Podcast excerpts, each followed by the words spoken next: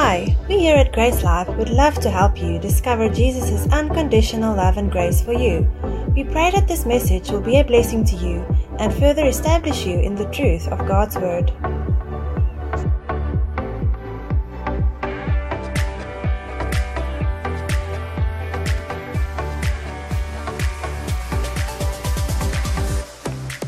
So let's read from Luke six, forty-six through forty-nine.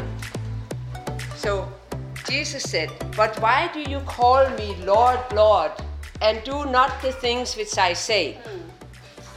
Whoever comes to me and hears my saying and does them, I will show you whom he is like. He is like a man building a house, who dug deep, dug deep and laid the foundation on the rock. And when the flood arose, the stream beat vehemently against that house and could not shake it, for it was founded on the rock. But he who heard and did nothing is like a man who built a house on the earth without a foundation." And in the King James it says, "on sand, against which the stream beat vehemently, and immediately it fell." The flood came, right? "And the ruin of that house was great." So you see, we are all master builders because we are all building our lives. Amen. So now in Luke six forty-six, Jesus said, "But why do you call me Lord, Lord, and do not the things that I say?" So let's look at what he says. Let's look at some of the things that Jesus says. So we'll go, we'll stay in Luke chapter six, and we'll read verses twenty-seven through thirty-eight. Verses twenty-seven through thirty-eight in the same chapter, Luke six. It says, "But I say to you who hear, love your enemies." Do what? Love, love your enemies. Get them back, you know? If they did to you, you do to them. That's the normal human nature, right? Jesus said love, not just not just those that maybe you don't get along with, but your outright enemies. Love them. Wow. "Do good to those who hate you. Bless those who curse you. And pray for those who spitefully use you. Mm. To him who strikes you on one cheek, offer the other also. And from him who takes away your cloak, do not withhold your tunic either. Give to everyone who asks of you. And from him who takes away your goods, do not ask them back. And just as you want me to do to you, you also, also do to them likewise." I, I'm sorry, it's actually said, "And just as you want men to do to you, you do to them likewise. If you love those who love you, what credit is that to you?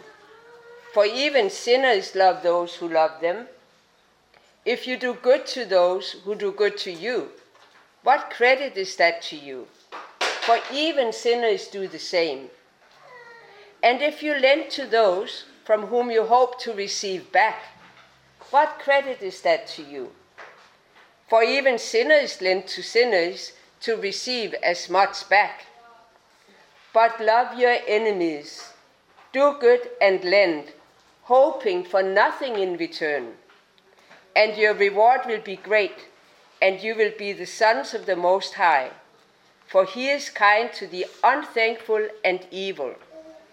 Therefore, be merciful, just as your Father also is merciful." Now that, ladies and gentlemen, that is a hard saying. That is why they say living the Christian life is not hard. It is impossible unless you're empowered by the Holy Spirit.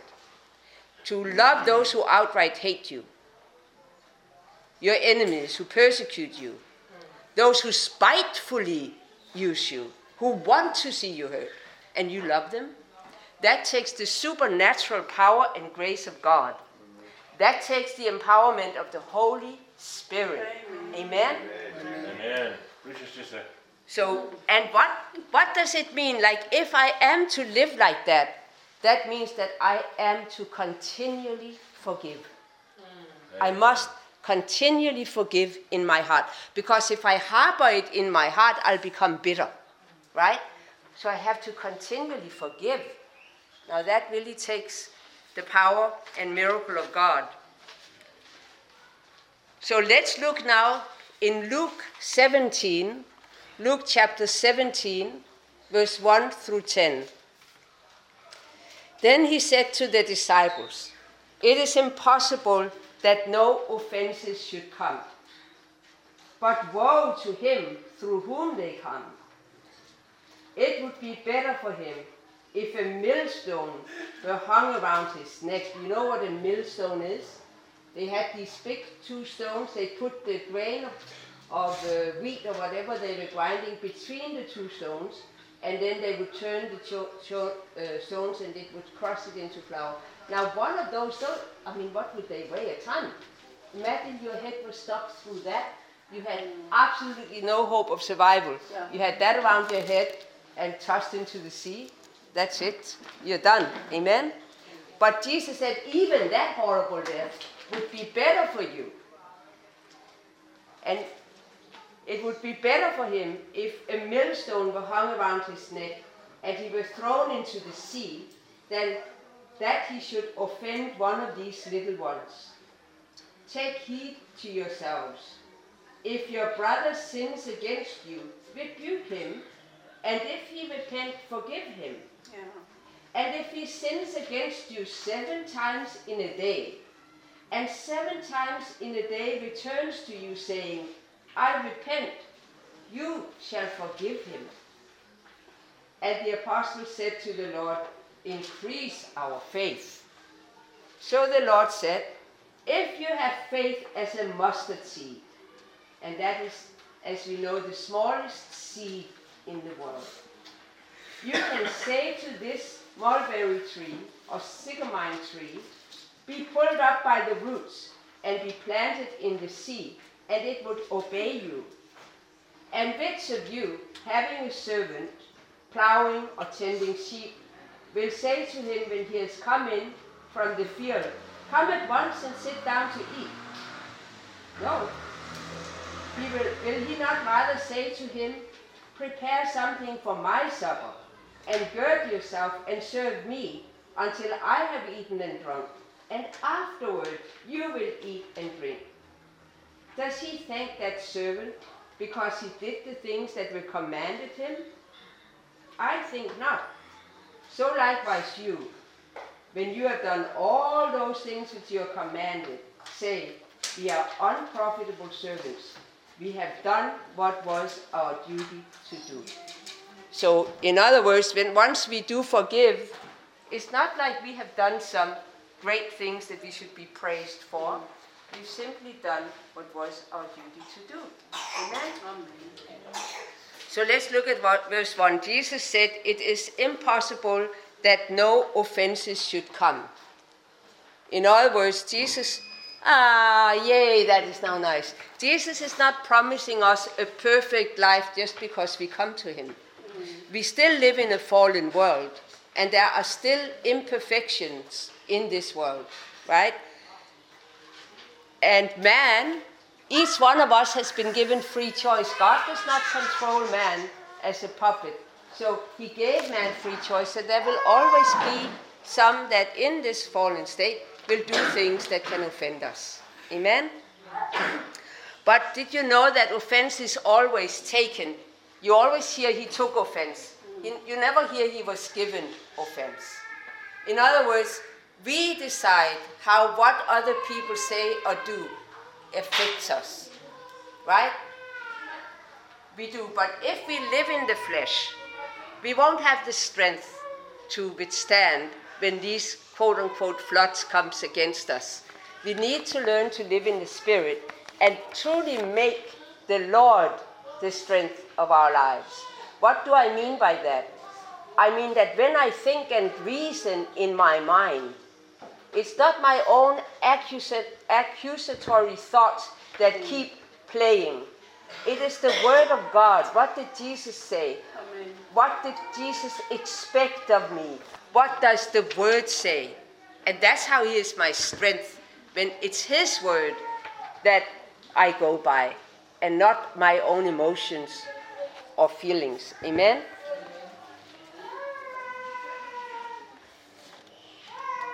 Also, okay, let's skip that. So now, for example, if I do take offense, what do I do? Say I'm super offended. Number one, I'm definitely angry. I'm bitter.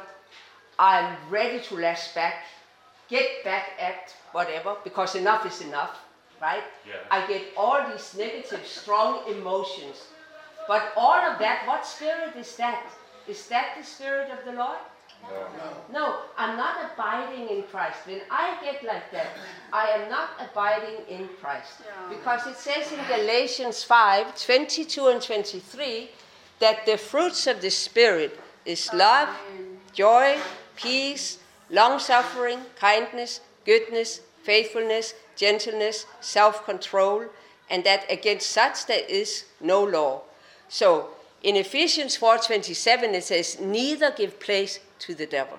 Yeah. But when I allow myself to get out of the spirit, get angry, get mad, get bent on getting back, I actually am giving place to the devil. Yes. Because I am giving place to his spirit in my heart. And then that spirit will control my actions and my thoughts. And is the devil my friend? No. He's out to what? Seeks to kill, steal, and destroy. So I risk a, lot, a big danger. If I allow myself to take offense, I really am bent on destruction, because I have let the enemy, I've given place to the enemy in my heart. So when we don't take offense, it's not just that we want to be so good and so holy towards somebody else, although that's very noble, but really we want to protect our own lives by not allowing the enemy to enter in like that. Amen? Amen. So in Luke seventeen, we're still in that same passage of scriptures, verse three and four. He says, take heed to yourselves. If your brother sins against you, rebuke him. And if he repents, forgive him. And if he sins against you seven times in a day, and seven times in a day returns to you, saying, I repent, you shall forgive him. Now, I'd like us just to go, Matthew includes another interesting detail. We'll be back in Luke seventeen, but let's just have a, a look at Matthew eighteen, twenty-one and twenty-two. Matthew eighteen, twenty-one and twenty-two. Then Peter came to Jesus and said, Lord, how often shall my brother sin against me? It sounds like the disciples had some getting along issues, huh? And I forgive him up to seven times. You said seven, right? You said seven times seven. I mean, seven times, right? Yeah. And Jesus said to him, I do not say to you up to seven times, but up to seventy times seven. And they were talking about in one day. Yeah. What does that mean? What was Jesus saying? You have to keep on forgiving. Keep on keeping on forgiving. That is why we need the Holy Spirit. We need to make the Lord the strength of our lives. To live the Christian life, we need to be in relationship with the Lord. Amen? But, but now, of course he said, if he repents, if he repents, then you forgive, right? If he keeps on keeping. But also you have to realize, I just want to quickly mention that there is forgiveness and there is trust. Some people feel they just cannot forgive because they feel that means that they now must trust that person one hundred percent. But forgiving and trusting is two different things. I can forgive someone. Someone might really hurt me, but I forgive them. But it doesn't mean that I automatically trust them. Say somebody came in, say Emily worked in the office, she trusted someone, came in, they worked for her, they stole all of her money. She can forgive them. In other words, she doesn't persecute them, report them to the police, get them thrown in jail, she forgives them. But the next day she doesn't let them back in to work with all the money again. She does not yet trust them. Trust has to be earned. Yeah. Forgiveness is a gift, but trust has to be earned. But she will still be loving. She's not going to be to the person, I'm never, I don't want to see you again. She sees them, she greets them, she's kind, she's loving, but she doesn't trust them. You have to earn the trust. Please Amen? Don't get any ideas. Eh? About? Ah, yeah, yeah, no, please. So now in Luke seventeen five, the apostles said to the Lord, increase our faith. They just said, this is asking too much. Huh? I mean, we can't do it. So they realized it was not in them, in their natural selves, to live such a supernatural life. So I also wanted just to say, like when I said, if you say, I just can't forgive someone, for those who say they can't, they can't. And for those who say they can, they can. You set your own selves what you can or cannot do. Amen? Amen. But as followers of Jesus, we want Jesus to direct our decisions, what we decide that we can or cannot do. Amen? So in verse six, Luke seventeen six, and the Lord said, if you had faith as a grain of mustard seed, you might say unto this sycamore tree, be thou plucked up by the root, and be thou planted in the sea, and it should obey you. Now I want you to notice, he said, you might say to this sycamore tree, be plucked up by the root, and be planted. He didn't say, and be cast into the sea. Now what happens if I cast something into the sea? You know what's going to happen? Eventually it's going to wash up on shore again. Mm-hmm. And I have to deal with it again. Yeah. I have to continually cast it back out, right? Yeah. But if it is planted in the sea, it's not going to wash back up. It's going to be staying there, yeah. Right? Now, I want to just mention, so what's the difference between casting in the sea and planting? Like in Second Corinthians ten four and five, it says to cast down every imagination that exalts itself against the Lord. And imagination is a thought. So we can cast thoughts down, right? Yeah. But in Mark four, it says that the sower sowed the seed, and it said the seed was the word of God. There's a difference between a thought and the word. When we say the seed, the sower sowed the seed, we can also say he planted the seed, mm. right? So for me to actually plant that sycamore tree in the ocean, I have to speak to it. I cannot just struggle with the thoughts and tell myself, I'm not going to think on that. I, I mean, I can and I ought to, but I have to do more than that. Mm. I have to command it. Yeah. I have to speak it. Yes. That's how I plant. Because the seed is the word of God. So Amen. I command, I am not going to give in to that thought anymore. Yeah. Bitterness, I command you. Mm. Unforgiveness, in the name of Jesus, get removed from me. Amen. Be planted in the seed. Do not come back. Yes. I speak, and I speak with conviction. Mm. I speak, and I expect it to be so. Yes. Amen? Amen? Because if I just struggle with my thoughts, I cast ah. it, I cast it, I cast down that imagination, I cast down, it's going to keep washing up on my shore. I speak to it, I plant it, and that is how it will be removed from me. Amen? So that is, praise the Lord. Praise That's the Lord. What we need to have, guys. So we need to open our mouths. It says, let the Lord fill our mouths and speak forth. We can't be this quiet, what will people think? Or I don't want to be heard speaking out loud. And that. Are we man pleasers or are we God pleasers? Yes. Where is our conviction? Where is our do or die? Yeah.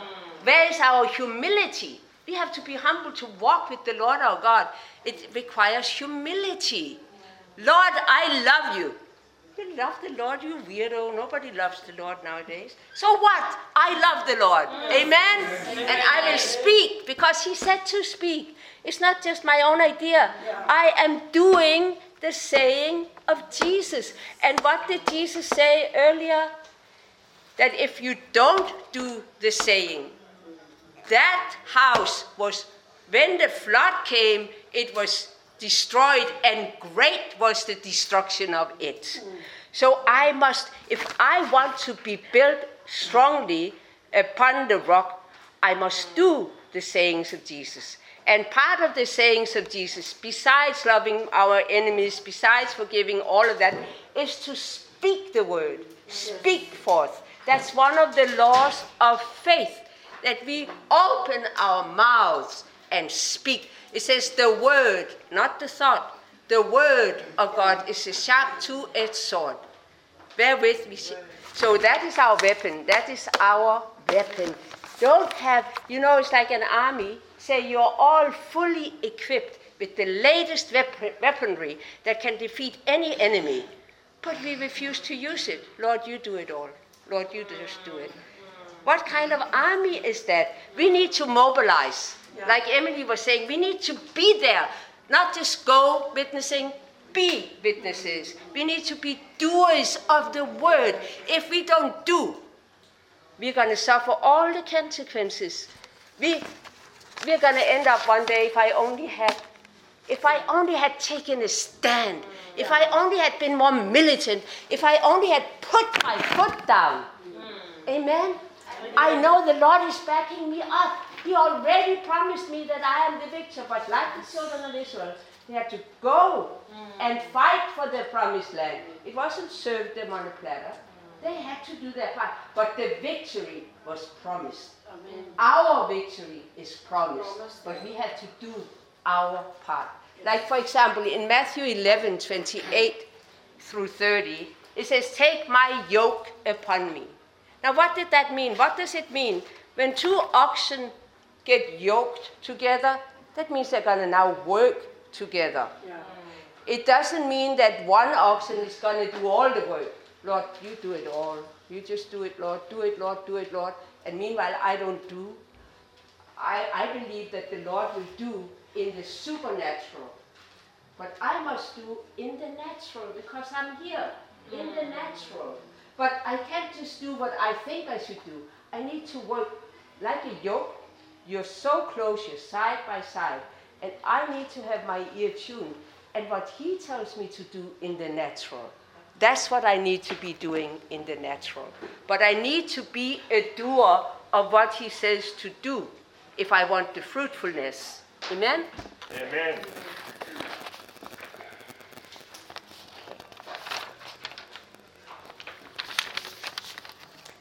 Now, also another thing, Jesus said, if you shall say to this sycamine tree, this makes a specific reference to a specific kind of tree, right? So a sycamine tree had a very large and deep root system. Good morning, welcome. Happy to see you. So what? So now, because because Jesus didn't just say, "If you shall say to a tree," he said, "If you shall say to this sycamine tree." So it had a very large and deep root structure, and the wood was preferred wood for building caskets, coffins, what you put dead people in. And it produced a fig that was very bitter to the taste. There were different kinds of fig trees. One was called the mulberry, mulberry, and that was a very sweet, expensive fig. But this particular kind was very bitter. And it was pollinated by wasps. So now let's just look at the first. So this sycamore tree was very, very difficult to root up because the roots did, went so deep down that even if you cut it off at the base, it would come up again because it was reaching way down to the underground water. So it was always finding nourishment. So it was very difficult to eradicate or, or get, get rid of. And that is like an example of bitterness and unforgiveness. It can be very difficult because the emotion of it, the feelings of it, the offense of it can go so deep that it can be very difficult to eradicate. And it takes, as I said, it takes a serious decision to get rid of it. We cannot just cast it. It'll keep coming back up. Mm. We've got to speak. We've got to command. Mm. We've got to plant it in yes. the seed. And Amen. That we do with our words out loud. Amen? Amen. And then it grew, the sycamore tree, it grew quickly. So that is why it was, and it grew in any environment. Whether even very dry environment, it, it grew and it grew quickly. And that's one of the reasons why it was so um, famous for being used for caskets and coffins, because it was like in abundance and easy to grow. And so does bitterness and unforgiveness. It doesn't take long for all of these evil forces to get out of control and start taking over our lives. Amen? So the, when these fast-growing and ugly attitudes, when they are allowed to grow freely, they not only spoil the condition of your own heart, but they ruin our relationships with other people as well. Mm. And the tree grew where there was little rain, very sparse, and the water was sparse, just like bitterness and unforgiveness. Where, where we have a spiritually dry condition or situation, these negative emotions flourish. Amen? Amen. And don't forget now, it was the preferred wood for caskets or coffins. So it, in other words, bitterness and unforgiveness are deadly. They separate us from the Spirit of the Lord, because it's not the Lord's Spirit. Amen? Yeah.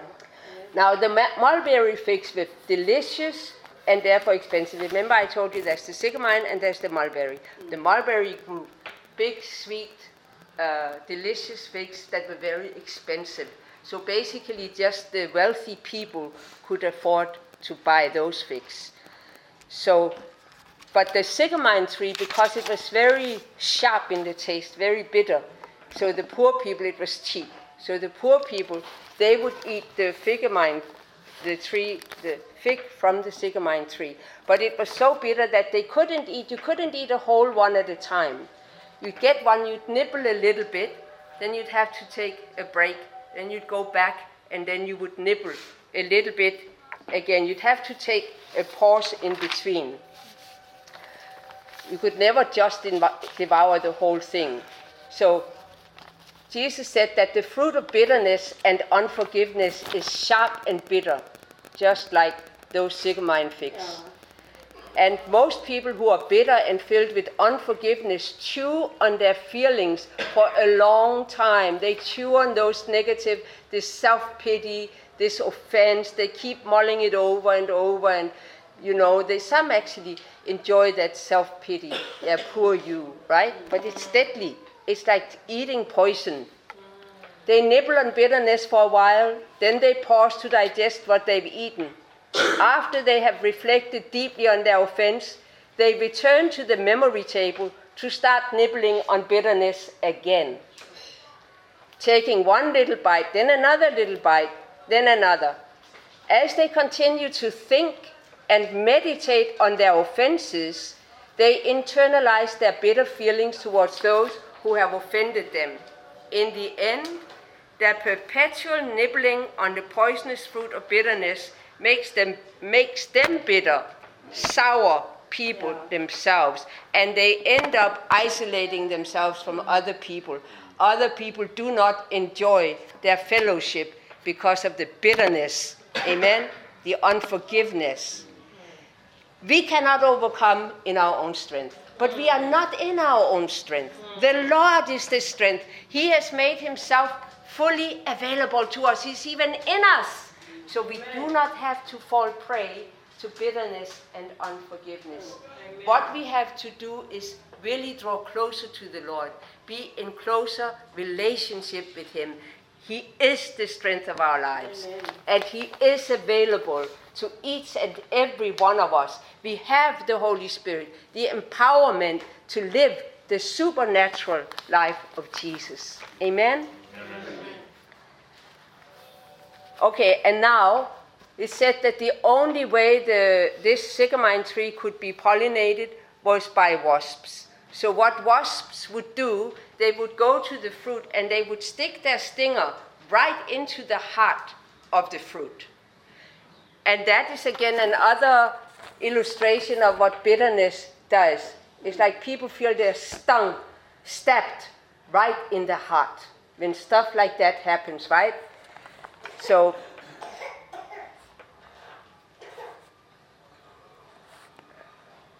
So to get rid of this from one's life, we must have the size of a grain of a mustard seed, right?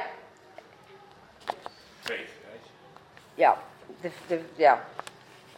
So in other words, like for example, what I said before, Jesus said, the disciples said, oh, we need a lot of faith to be able to forgive again and again and again.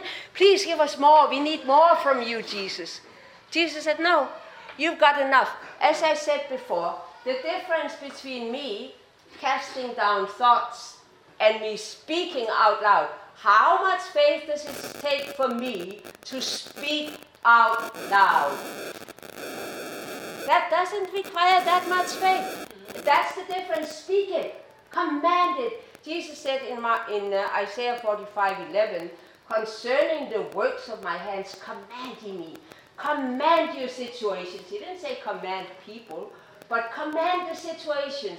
Command the bitterness to go. Command the unforgiveness to be cast down, but speak it and mean it. And you have to do it in faith. You have to mix it with faith. In your heart, expect that it will be so, because you said so in obedience to the word of God. You didn't just continue on suffering on and on, and I'll never get rid of this, and I'll never be able to forgive so-and-so. If you say you never will be, you never will be. So true. If you say the Lord is my strength, I'm not alone. Mm. The Lord is my helper. Amen. I can do all things through Christ who strengthens me. Amen.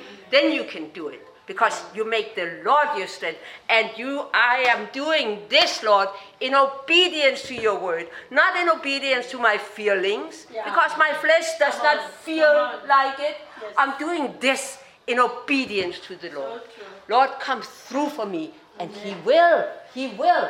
But we have got to do our part. Like I said, two oxen yoked together, the one cannot just decide to lie down, do nothing. The other one will not be able to do anything. You've got to work together. We've got to work together. And we work together by being doers, doers of the word of God. And that means we cannot just be passive. We've got to stir up. We've got to really have conviction. How does this conviction come? Through the word of God, through our spending time in the word of God. Letting Him renew our mind, renew our expectations, renew our behavior, because that's what it will do. Amen? Amen. So now let's look at Romans fourteen, ten through twelve. Romans fourteen, ten to twelve. It says, but why do you judge your brother? This is now the Apostle Paul speaking. Or why do you sow contempt for your brother? For we shall all stand before the judgment seat of Christ. For it is written, as I live, says the Lord, every knee shall bow to me, and every tongue shall confess to God. So then each of us shall give account of himself to God. Now, let's go back to the subject of building our lives, right? We, we saw in Luke six that Jesus said there were two men that built. One was wise and the other was foolish. The one who dug deep, you got to do a little bit of deep of digging. You got to dig deep and you got to get down to the root in your heart and, and be honest with yourself and the Lord. And then you got to get to the rock. Who is the rock? Jesus Christ is the rock. Got to get to the rock. Oh, Jesus said to do it this way. That's how I'm going to do it. Yeah. Jesus said to forgive. I don't feel like forgiving, yeah, but, but look, I want to build on the rock. Yes. I'm going to forgive. I'm going to plant that bitterness, Plant that unforgiveness in the seed. Amen? Amen. Amen.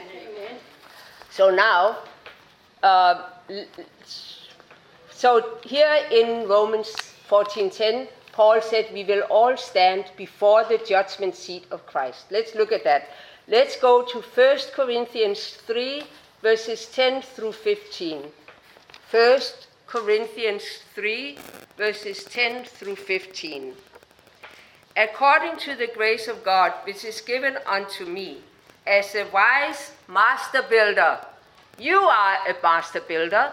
You and I, we are master builders of our own lives. Amen. Amen? But now, Paul said, referred to himself as a wise master builder. I have laid the foundation, and another builds thereon. But let every man take heed, heed how he builds thereupon.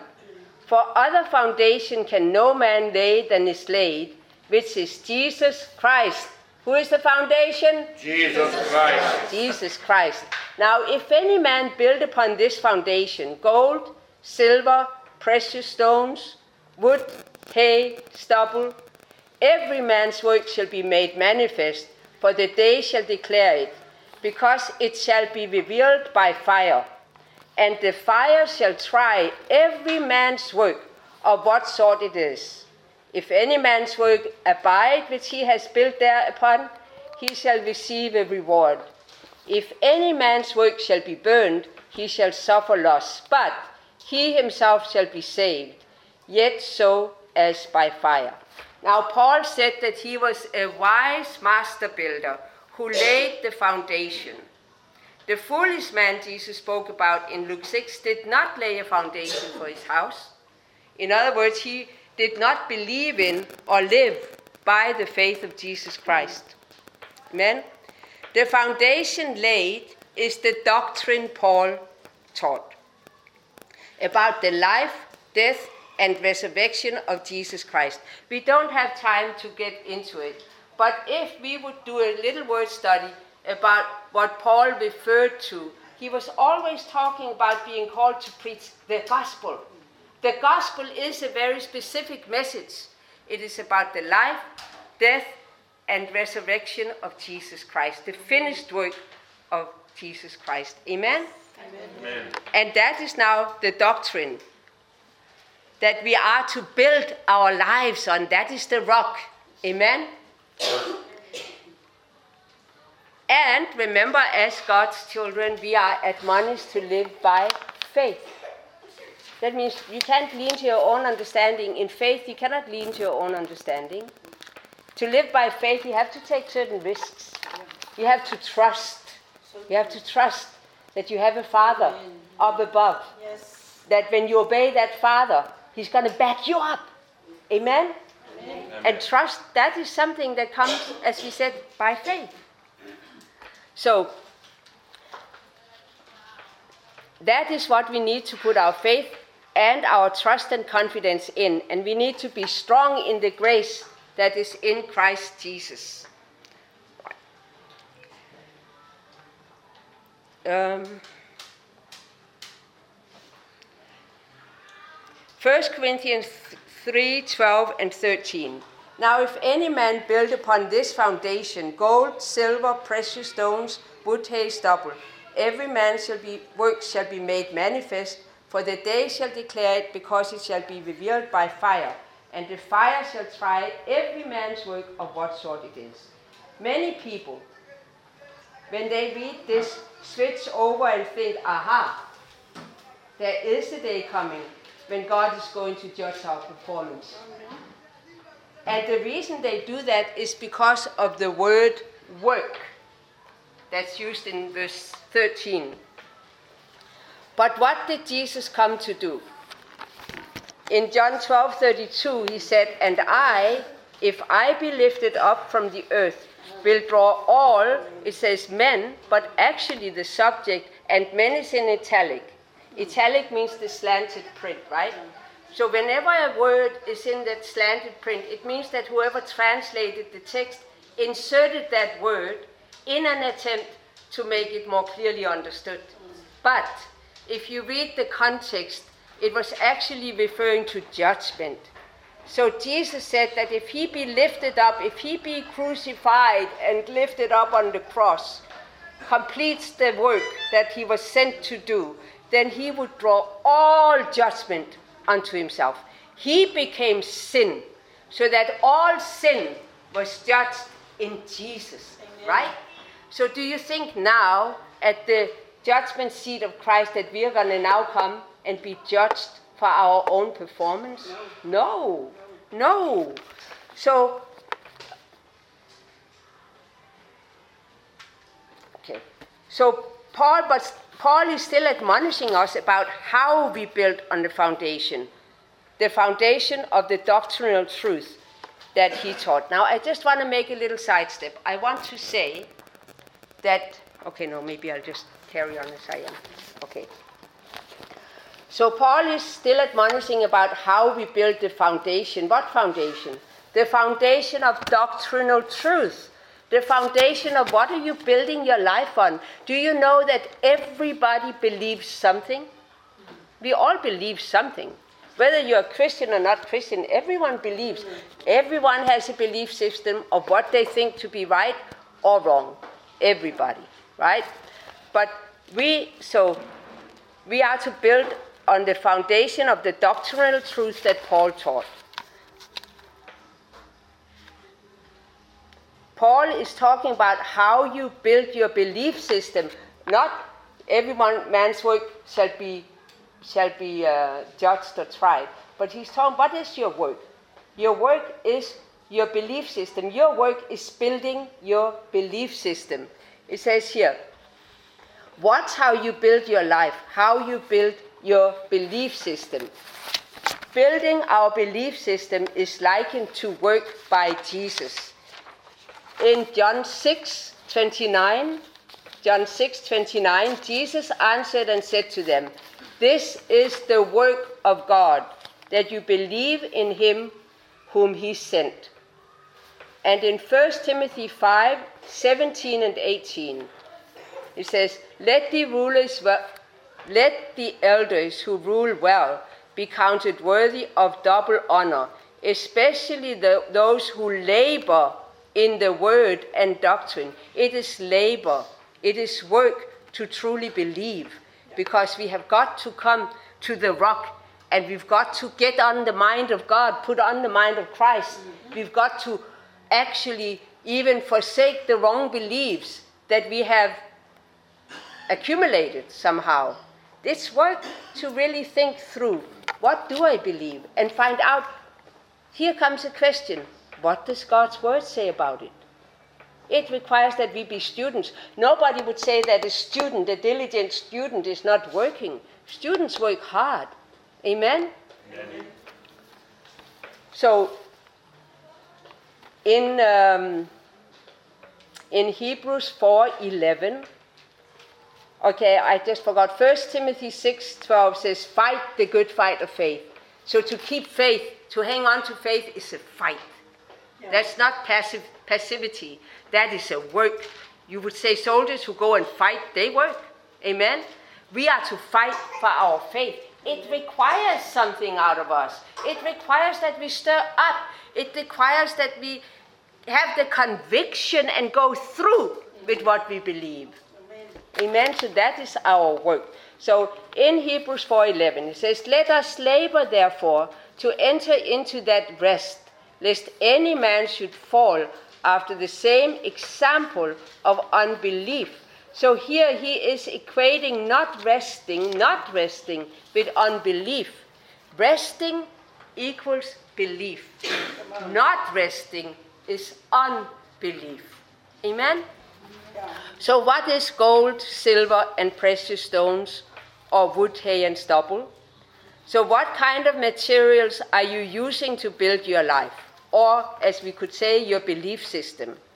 Gold, silver, and precious stones, which are likened to building materials, will endure and pass the test of time. They do not corrode. They do not uh, get destroyed. They endure. Amen? So wood, hay, and stubble that will all go, tried by fire. Whatever is wood, hay, and stubble will go up in smoke. It will burn. But what is precious stones, silver and gold will not burn. Amen. So, when Paul is, okay, so he's, when he's speaking of gold, silver, and precious stones, he's speaking of sound doctrine. Doctrine that is actually built on this word of God, the gospel, as revealed through Jesus Christ, right? Built on this, not built on some man's opinion or some man's private interpretation, but built on the pure word of God. Amen. That's why we need to study the word. We need to be like the Bereans. It said about the Bereans that they studied to see whether these things be so. Paul would teach, and they would say, that sounds good, but now let me go home. Is that actually in the Bible? Don't just take whatever you hear. Nowadays, all kinds of false doctrines are going around as well. Yeah. Be careful. We actually have a children's song. Be careful, little ears, what you hear. Don't just swallow it all. Don't just take it all in. Mm. Have a filter. But unless you have a relationship with the Lord, unless you are a student of the Word, you might not be able to filter right. Amen? Amen. So, whereas wood, hay, and stubble are the beliefs that are founded, that are not founded upon the finished work of Christ. Now, for example, the word wood. Let's look at wood, hay, and stubble. The word wood here is the same word translated stocks in Acts sixteen twenty-four. It says, who having received such a charge, thrust them into the inner prison and made their feet fast in stocks. So stocks was wood with holes for the offender's feet, hands, and head. You could be put in stock in the public marketplace where your feet were here, your hands were here, and your head was there. Then when you were put in stocks, you were completely bound, right? So Paul was saying you could be building into your life, doc, life doctrinal beliefs that will bring, bring bondage in your life. For example, if I say, oh, you know, healing, that was for the day of the apostles. I'm sick, I need healing, but Jesus doesn't heal today. Well, I'm actually building bondage because I will have to continue to live with the sickness because, say, God, doctors can't heal it, and I believe that healing was from the past. I keep myself in, doct- in bondage because I have this wrong belief. And if I believe that as a missionary I should be poor and barely scraping by, then I put myself in bondage to poverty. But we can bring ourselves into bondage by wrong beliefs. Yeah. So that is like the wood, the stocks. We, we allow ourselves to be put in stocks. And hay, so actually, okay.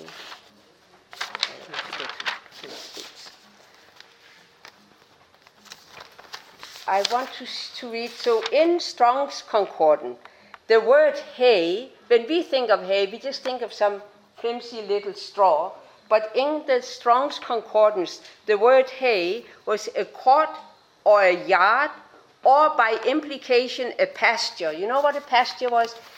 It was, but it was like an enclosure where they would put the animals in. What do you call a feeding enclosure? And then when the animals stable. were, not a stable, an outside feeding enclosure, but the animals could only eat whatever they were fed. Yeah. They could not roam freely and eat whatever they wanted. In a sense, you could say they were force-fed whatever whoever fed them decided that they could have to eat, right?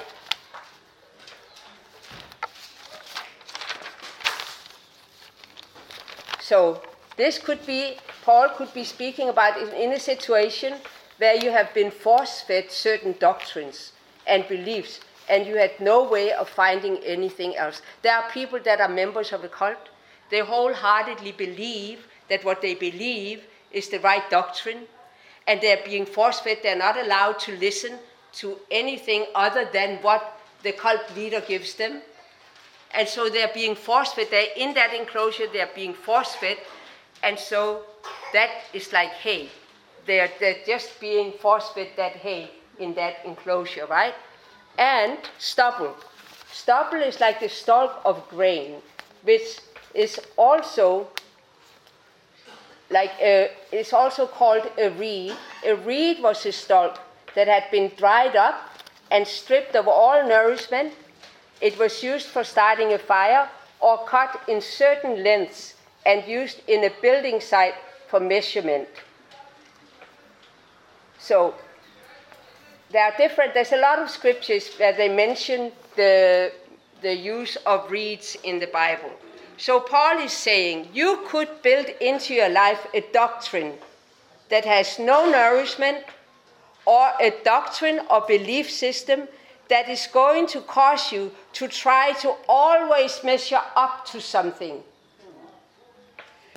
So, when in verse thirteen he says, every man's works, not every man's deeds, every man's works, uh, what he builds into his belief system shall be tried by fire.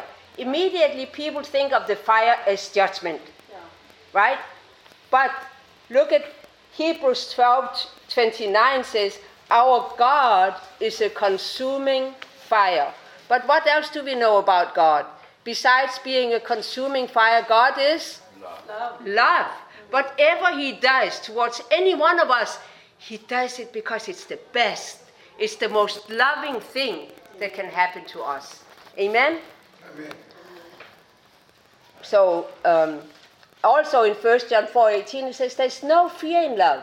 There's absolutely no fear in love. So when we think about the judgment seat of Christ, there should be absolutely no fear associated with that. Yeah. I believe that the consuming fire of God's love is going to deliver us from all of our wrong beliefs, yeah. The beliefs that kept us bound, Amen. The beliefs that kept us force-fed wrong doctrines, the beliefs that gave us no nourishment and caused us to always seek to measure up.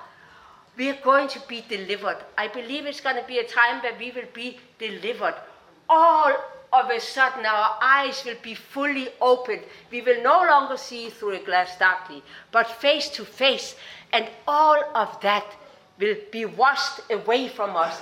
It will be gone. We will be set free. Because if we were not, I believe it's a preparation to truly enter into the kingdom of God.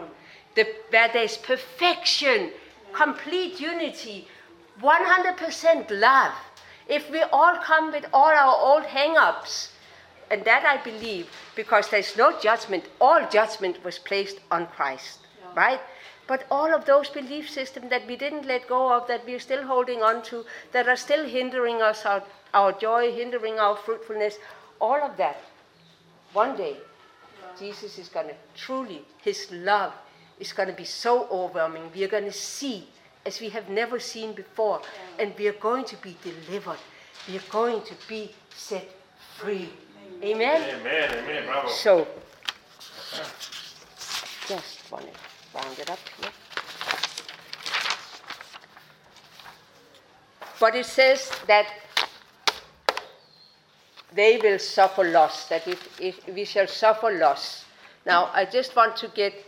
Um,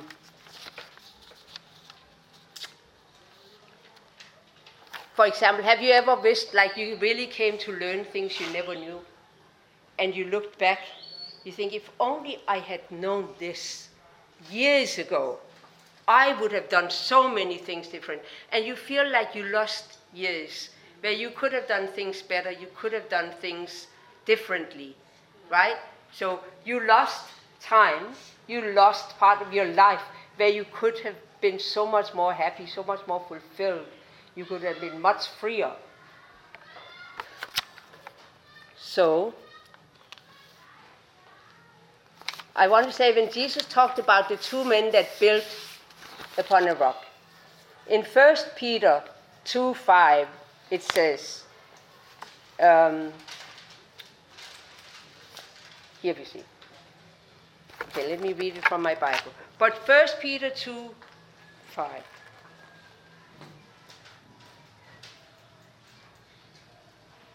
First Peter chapter two verse five. It says, "You also, as lively stones, are built up a spiritual house." What kind of house are we building? A spiritual house. So I believe that we are each building the house that we will live in for eternity. It says only one life will soon be passed. Only what's done for Christ will last. But we are investing into eternity. How we choose to live our lives now and here, what we choose to believe or not believe, determines how we are going to live in the future, in eternity. And that's why we want to do our best, not for fear of judgment, but because we are building our own house. I want to end with a story. There was this builder. He had worked for somebody for many, many, many years. And he was getting old. He was getting tired. He wanted to retire. So he told his boss, "I want to retire. I can't anymore. I'm tired, and I want to retire." So the boss said, "I understand. That's fine." He said, "But please, I want to ask you a favor. Before you retire, I want you just to build one last house for me, please. One last house." So the guy said, "Okay." But his heart was not in it. And he skipped on the work, and he didn't do all the procedures. He did, he sort of slapped this house together because he just wanted to get out. When he was all done, the, his boss said, "You have just finished building your own house. These are the keys. This house is now your house." How do you think he felt? If I only had. We don't want to stand one day and say, "If I only had." Like, okay, we can look back and say, "If I only had," but because we didn't know, we didn't. But if we know, what we know, we are responsible for the things that we know, not for the things we don't know. But let's do our best for Jesus with what we already know. Amen? Amen. Amen. Okay, so I also want to finish this. It says in Revelation twenty-one four, "And God will wipe away every tear from their eyes. There shall be no more death, nor sorrow, nor crying. There shall be no more pain, for the former things have passed away." He wants us to be happy. Amen? And in His presence, we can only be happy. Amen? We'd love to hear from you. If you'd like to connect with us, or if you'd like us to pray with you, please contact us at info at gracelife dot co. If you'd like to order more resources or discover more about us, you can visit our website at w w w dot gracelife dot co or find us on Twitter, Facebook and YouTube.